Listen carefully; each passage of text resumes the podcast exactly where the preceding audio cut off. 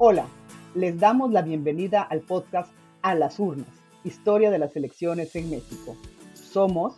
Alicia Salmerón, Alfredo Ávila y Fausta Gantuz. Y somos integrantes de Atarraya, Historia Política y Social Iberoamericana. En este episodio hablaremos de un siglo de elecciones, el México del 19 pues Fausta, Alicia, este episodio es una recapitulación de esta primera temporada de nuestro podcast y lo que vamos a hacer para, para nuestro auditorio, para la gente que, que amablemente nos ha estado escuchando a lo largo de estas semanas, es una recapitulación acerca de los principales temas que hemos visto y que pueden servir como una especie de hilo conductor para entender cómo se desarrollaron las elecciones en ese primer siglo de vida independiente mexicana con sus antecedentes virreinales. Bueno, si vamos a recapitular, debemos comenzar, pienso yo, por el tema de la larga tradición que hay en el territorio eh, que soy México de prácticas electorales. Una tradición que arranca en el, en el periodo novohispano, en el mundo novohispano, cuando menos, porque quizá existían algunos procesos de elección en el mundo prehispánico que desconocemos eh, de manera eh, clara, pero desde luego hay una tradición de prácticas electorales a lo largo de los tres siglos del periodo novohispano que con la independencia cuando se constituye eh, una nueva nación, son retomados y resignificados. Sobre esto sí que valdría la pena conversar un poco porque si bien a partir de la eh, creación de la nueva nación, las elecciones buscan expresar la voluntad popular sobre la base del principio de la soberanía nacional, que es una, pues un, pues que son principios y pensamientos que nos rigen en el mundo de antiguo régimen, sí que se nombraban por vía electoral, pues a quienes encabezaban las distintas corporaciones. Y esa práctica regular, constante, a veces álgida, y desde luego eh, como espacio de negociación al interior de las corporaciones, pues sí que la conocían eh, los eh, quienes la, la, sociedad que construye la nueva nación. Claro, hay, hay muchas prácticas electorales como las que vimos en, en, conventos, en, en, en, los pueblos de indios, en las repúblicas de indios, en los consulados de comerciantes. Todo el mundo está eligiendo algo. Pero creo que tiene razón Alicia cuando señala que se resignificó eso en el siglo XIX, porque las elecciones, aunque eran importantes para designar autoridades en el, en el antiguo régimen, en la época colonial, pues dependía de cualquier manera su reconocimiento de la voluntad del, del monarca, de la voluntad del soberano. En cambio, en la época independiente, pues resulta que aquellas personas que van y votan son el soberano. Aquellas personas que van y votan son el pueblo soberano y por lo tanto su, eh, su participación es fundamental para darle sentido al nuevo orden político que se estableció a partir de a partir de la independencia e incluso un poquito antes de la independencia. Si ustedes recuerdan el, eh, las elecciones que se hicieron todavía en la época eh, novohispana bajo el régimen de la Constitución de Cádiz que podían votar todos los varones mayores de edad excluyendo únicamente algunos casos excepcionales como empleados domésticos, deudores, y el, el caso más grave, el de afrodescendientes. Un tema que se corrigió a partir de 1821 sin consideración de raza, todos los varones mayores de edad podían votar, aunque hubo eh, maneras también de limitar ese sufragio que en principio parece amplísimo. Imagínense ustedes todos los varones, esto es importante ponerlo en contexto. En Estados Unidos en el Reino Unido, en Francia, no votaban todos los mayores, eh, eh, los varones mayores de edad, votaban en algunos casos solo los propietarios, votaban solamente aquellos que tenían ciertas rentas. En el caso de México, el voto, el sufragio, la base era muy, muy amplia y esto condujo a algunos problemas. Para empezar, a quienes diseñaron estas instituciones, muy rápido les dio miedo de esa participación popular y empezaron a establecer, eh, empezaron a establecer eh, mecanismos para limitar el voto. Por ejemplo, esto lo vimos para el caso de, elecciones locales, limitar el voto en, en los pueblos muy pequeños, siendo que no podían ser ayuntamientos porque no cumplían el requisito de 3.000, 4.000, 5.000 habitantes, como lo vimos para los casos de Yucatán y Zacatecas, por ejemplo. Pero el más importante tiene que ver con el sufragio indirecto, es decir, eh, la, gente no votaba ni por sus regidores, ni por sus alcaldes, mucho menos por sus gobernadores, diputados y, presidente de la República, sino que votaba por personas que a su vez se reunían luego para votar por otras personas que a su vez luego finalmente elegían a las autoridades superiores. Un, procedimiento indirecto muy complejo que sin duda ayudaba a matizar la voluntad popular incontrolable para, las élites. Sin duda, la mediación, que es este voto indirecto que explicabas, Alfredo, es una forma de control electoral, no hay duda, pero es también un mecanismo que traduce estructuras sociales muy tradicionales, porque no podemos pensar que una sociedad corporativa como la que viene organizada del antiguo régimen se transforma en una sociedad de ciudadanos de un día para otro. De entrada, continúa en esta dinámica corporativa y de alguna manera el voto directo traduce esa forma en que estaban organizadas las comunidades, los pueblos, que siempre reconocían a alguien como su cabeza y esta cabeza es la que participa en la votación indirecta. Pero aquí, y esto es fundamental, la práctica constante de las elecciones sobre la base del, principio de un ciudadano, un voto, aún si había elecciones mediadas, aún si la sociedad eh, guardaba fuertes lazos tradicionales, clientelares a su interior, decía yo, la práctica reiterada de la elección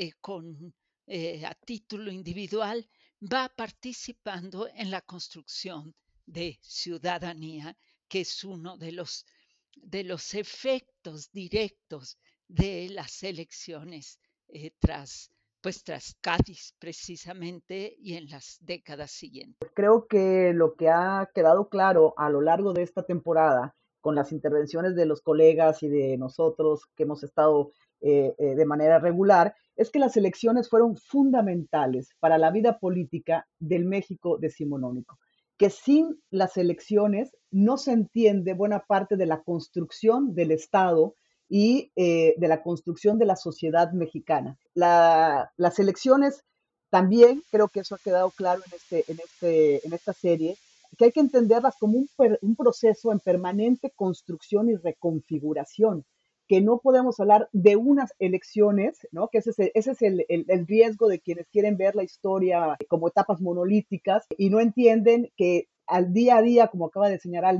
Alicia, en la práctica constante, en el ejercicio eh, eh, de esta práctica, es cómo se va configurando y reinventando el, eh, el sistema electoral y va a ir cambiando. Vamos a llegar a 1857 con la constitución y con la ley orgánica que van a sentar unas bases que van a dominar toda la segunda mitad del siglo, a diferencia de la primera mitad que tuvo tantos cambios, tantas idas y venidas. Pero que haya esa constitución y esa ley orgánica no quiere decir que ahí ya podemos hablar de una etapa única, porque como también se ha mostrado aquí, hay eh, la convivencia de elecciones indirectas y directas según cada estado eh, del país, según el tipo de elección, eh, entonces creo que pues, tenemos mucho todavía que hacer y mucho que estudiar. Eh, ah, creo que estos, estos, estos últimos años, estas últimas dos décadas cuando menos, se ha avanzado muchísimo en términos historiográficos en el estudio de las elecciones, pero que como lo hemos platicado con, contigo, Alfredo, y con Alicia, hay muchísimos temas que todavía habría que eh, estudiar para el siglo XIX, como el papel de las mujeres, como el papel de la iglesia, como el papel de los militares.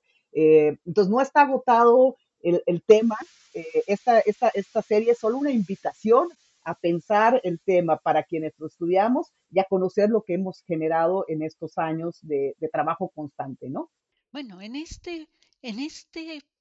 suceder constante de las elecciones. ¿Alguna vez, Fausta, hiciste algún cálculo y las elecciones se organizaban a nivel municipal y tú calculabas que cada ayuntamiento de este país organizaba menos, al menos un par de elecciones al año entre las locales, las estatales y las eh, nacionales, de manera que es una actividad constante y en esa práctica se van afinando mecanismos, pero también se va empujando en favor de una participación, no digamos eh, completamente directa a nivel nacional, pero, pero con menos niveles de mediación hasta llegar a lo que decías, la constitución del 57 establece una sola mediación a nivel nacional. Pero de 57 en adelante, la sociedad sigue transformándose, no solamente en términos de forja de ciudadanía, sino de complejidad social. Crecen las ciudades, crecen clases medias, surge clase obrera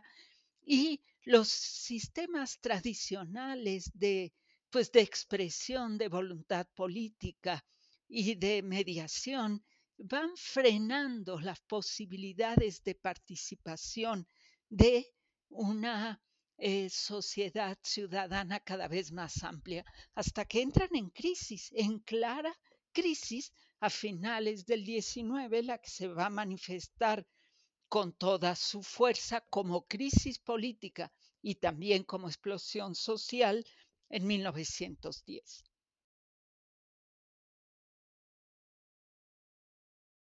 Creo que apuntas un tema muy, muy importante, Alicia, porque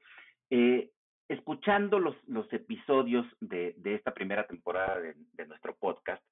puede dar la impresión a quien, a quien lo escucha de que hay muchas continuidades.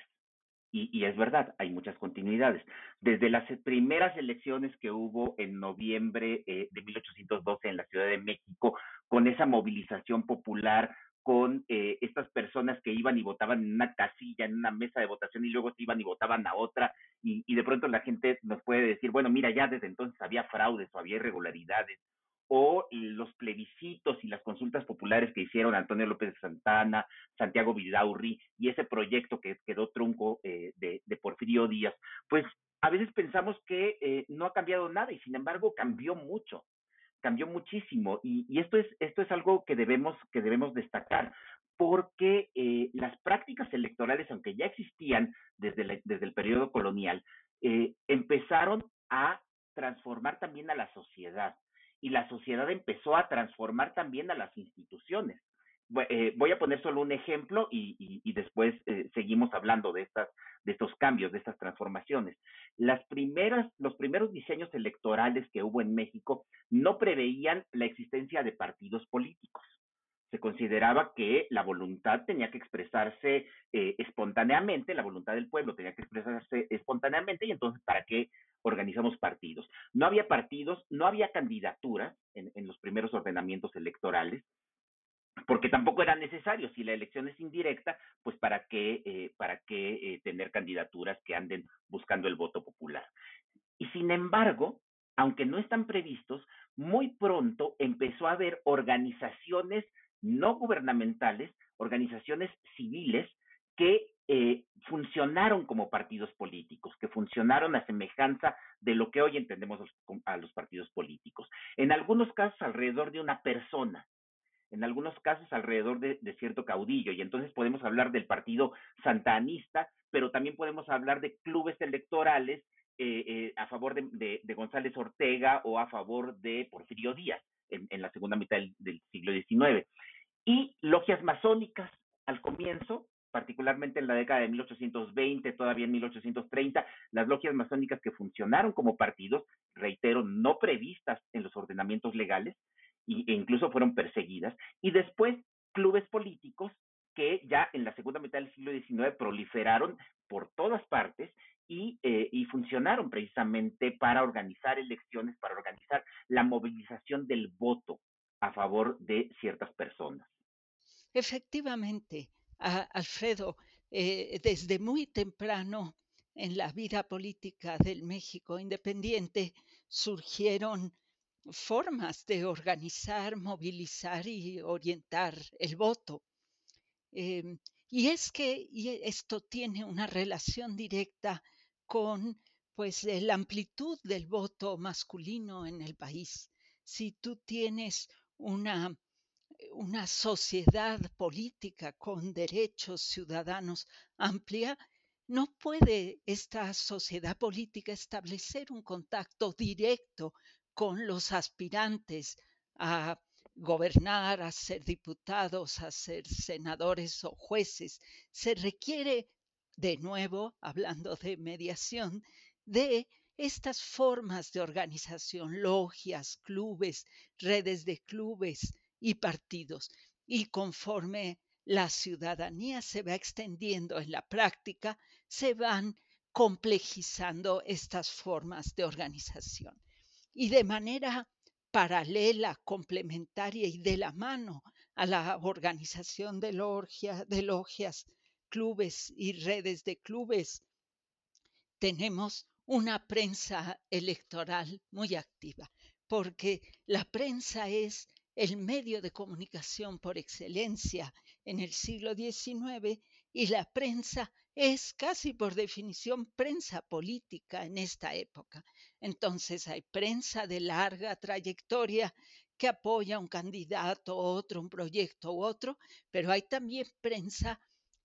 comprometida con candidatos, con partidos, con clubes, que es la que hemos llamado prensa electoral. Entonces, esta combinación de formas de organización y de trabajo en torno a la prensa permite hacer auténticas campañas electorales desde muy temprano. De hecho, el nombre de campaña electoral aparece ya en la década de 1840 y no se abandona en todo, en todo el siglo XIX. Y sí, creo que eh, como siempre nos ponemos a charlar de este tema que nos eh, gusta tanto y se nos va rapidísimo el tiempo y que hay que ir ya hacia el cierre de este episodio. Lo que querría señalar para, para eh, cerrar mi participación es que los estudios de, la, de historia de las elecciones en el México del siglo XIX, de las últimas décadas, han derribado varios mitos, varias leyendas negras y han mostrado la importancia de entender las elecciones. Primero, que había elecciones, que es una de las cosas que muchos mexicanos desconocemos. Había elecciones, las hubo durante todo el siglo XIX había competencia electoral aún con candidatos únicos, que también lo hemos mostrado. Había campañas electorales, tú lo acabas de mencionar, Alfredo, los clubes, los partidos que se fueron formando. Creo que un aspecto muy importante que justo no, no le entramos demasiado al tema, pero que es eh, fundamental, es el del lenguaje, ¿no? Y los significados del lenguaje, cómo se va transformando el lenguaje en términos de eh, las elecciones. Y que entonces tenemos que las elecciones fueron esenciales en las negociaciones y en los acomodos de los grupos políticos a todo lo largo del siglo XIX y de la construcción de ciudadanía y eh, de la participación en las dinámicas de la, de la vida política. Yo eh, cerraría con eso mi intervención eh, en este episodio y pues obviamente escuchamos a Alicia y Alfredo que tendrán muchas cosas interesantes que decir para, para cerrar. Pues efectivamente fue un siglo muy importante y yo espero que la gente que nos escuchó se percate de la importancia de conocer un periodo que parece lejano, pero que nos explica muchas de las cosas que todavía hoy vivimos en esta democracia tan imperfecta como cualquier otra, que es la democracia mexicana, que exige la participación, que exige el voto, que exige voces, que exige prensa, que, eh,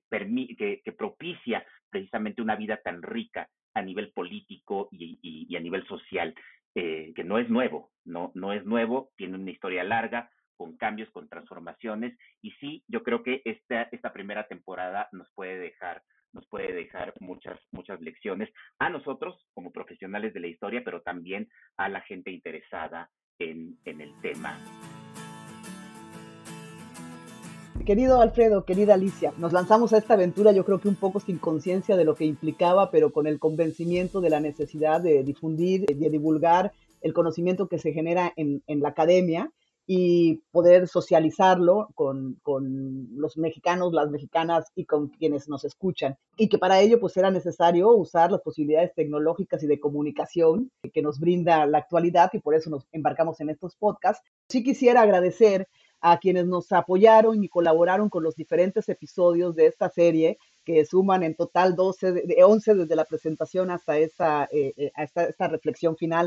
a Matilde Souto, a Virginia Guedea, a Mariana Terán, a Regina Tapia, a Catherine Andrews, a Erika Pani, a Arturo Ríos y a Francisco Delgado, que estuvieron con nosotros compartiendo estas reflexiones sobre un tema que sin duda es fundamental y lo muestra el número de colegas que participan y lo muestra la intensidad del tema que estamos viviendo todavía el día de hoy en, en las cuestiones electorales. Creo que el siglo XIX, que entender el siglo XIX es fundamental para saber quiénes somos en términos de nuestra vida política en el largo, digamos, en, el en, la mirada de largo aliento, ¿no? Y cómo se fue construyendo esta institución electoral eh, hasta devenir en lo que hoy tenemos como mexicanos.